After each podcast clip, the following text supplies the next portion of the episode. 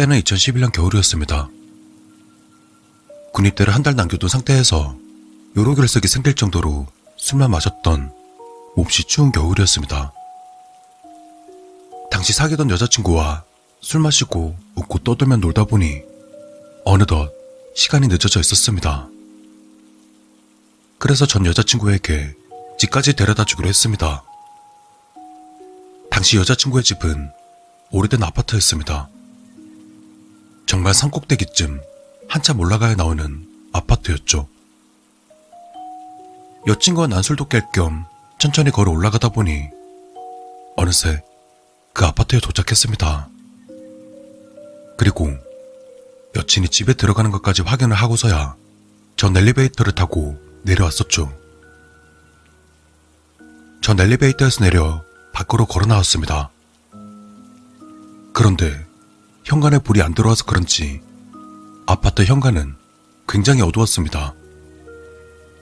어둠에 익숙한 제 눈은 제 앞에 있는 한 아이에게 집중했습니다. 유치원생 정도 됐으려나? 어린아이 하나가 쭈그려 앉아 무언가를 열심히 죽고 있었습니다. 그런데 그 당시의 시간은 아마 새벽 두세 시쯤 되었을 겁니다. 저는 술도 취했겠다. 아이의 이상함을 전혀 느끼지 못한 채 아이 쪽으로 걸어갔습니다. 밖으로 나가려면 아이 옆을 지나가야 했었죠.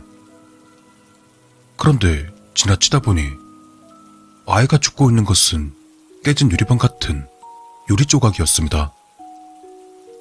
그래서 전 걸음을 멈춘 채 아이에게 말했습니다. 이 형이 줘서 버릴게. 위험하니까 넌 만지지 마. 라고 했습니다. 근데 아이는 절 쳐다보지도 않고 쭈그려 앉은 채 땅만 바라보며 이거 우리 엄마 건데? 라고 힘없이 저에게 말했습니다. 그래도 위험하니 형이 죽을 테니 들어가라고 시간이 늦었다고 얘기하니 아이가 땅에 시선을 고정한 채 갑자기 벌떡 일어났습니다. 그리고는 아무런 말도 하지 않고 어두운 아파트 현관으로 걸어갔죠. 전 아이의 뒷모습을 바라보았습니다. 어두운 아파트 현관으로 아이가 들어가는 뒷모습을요. 전 아이가 어둠에 사라지는 그 모습을 확인한 뒤에서야 집으로 가는 발걸음을 뗄 수 있었죠. 그렇게 집으로 돌아가는 길. 갑자기 제 기억 속으로 강한 충격이 들어왔습니다. 보통 아파트 현관으로 사람이 지나갈 때 사람을 인식하는 센서 때문에 불이 켜지는데 아이가 들어가면서 센서 불도 켜지지 않았었고 그리고 분명 엘리베이터 또한 제가 내려온 1층 그대로인 것을 무심결 봤었던 것 같습니다.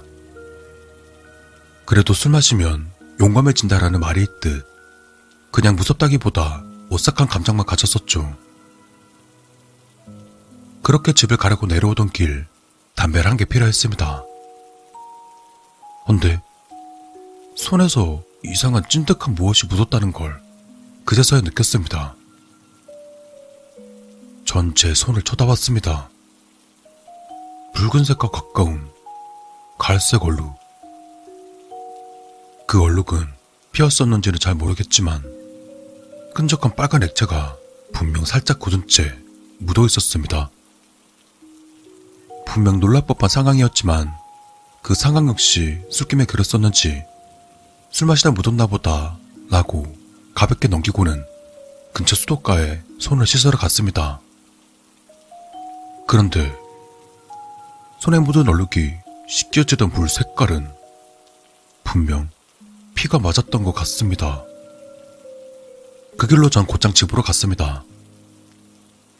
그리고 다음날 친구들과 또 술자리가 생겨 어제 있었던 일을 친구에게 얘기했습니다.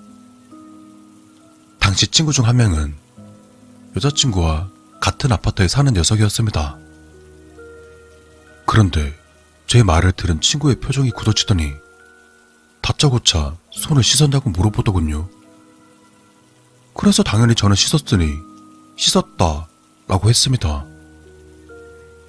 저는 이 얘기를 했을 때 아이에 대한 것과 피에 대한 걸 물어볼 줄 알았는데 손을 씻었냐 물어보니 굉장히 의아했습니다. 친구는 거짓말 치지 말라며 그 동네 수도가에는 수요일만 물이 나온다 하더라고요. 당시 여자친구를 데려다 준 날은 토요일이었고 친구를 만난 날은 다음 날인 일요일이었으니 친구 입장에서는 이해가 안 간다는 겁니다. 그리고 끝내 제 말을 믿지 않았던 그놈은 지금 당장 확인해 보자며 친구들과 함께 그 아파트로 갔었습니다. 그리고 제가 손을 씻었던 수도가의 손잡이를 돌려보니 정말 물이 안 나오더라고요. 그리고 그때도 새벽 시간이었습니다.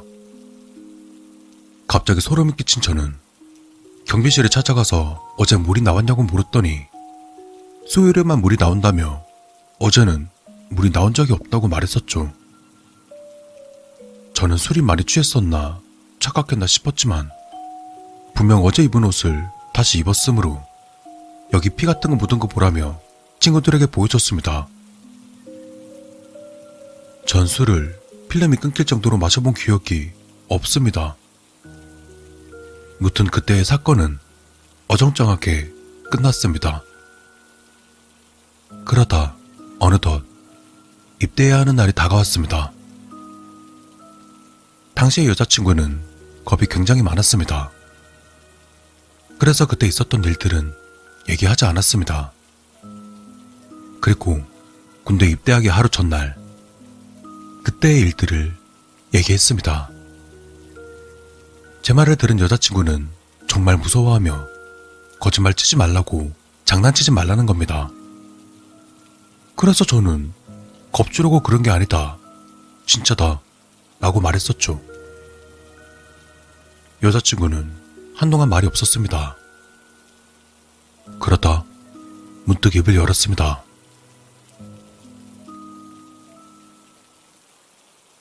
그날에 제가 유리를 주운 그 자리는 그 일이 있기 세 달 전, 새 모자가 투신 자살한 자리라고 했었죠.